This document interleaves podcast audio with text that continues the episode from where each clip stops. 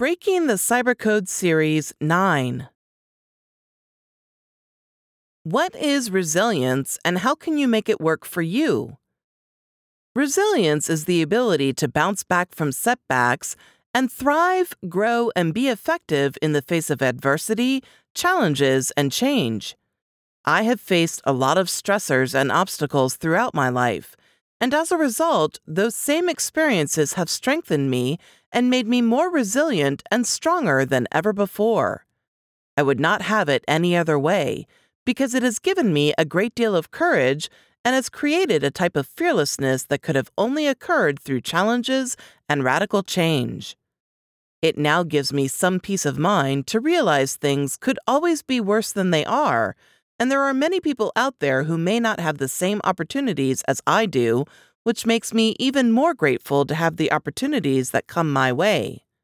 You too can handle anything that comes your way by strength and perseverance. Resilience is one concept of positive psychology, which is the research based scientific body of knowledge related to happiness.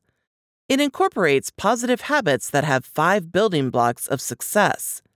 Number one, positive thinking, gratitude, optimism, self awareness.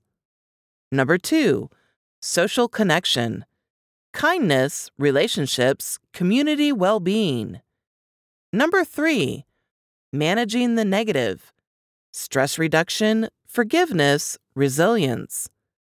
Number four, living in the moment, joy, savoring, flow. Number five, achievement, goals, meaning. Resilience can be taught and learned. It is largely about how you think so you can make it work for you. Realizing that challenges will indeed come and knowing it is all about how you deal with those challenges could be the determining factors of your success. Just remember, we all experience bad days, but we must not be defeated. We must get back up and try again. Therefore, to sustain happiness and maintain resilience, we must face adversity head on with a plan of action and a resolve that we are all more than fighters. We are overcomers.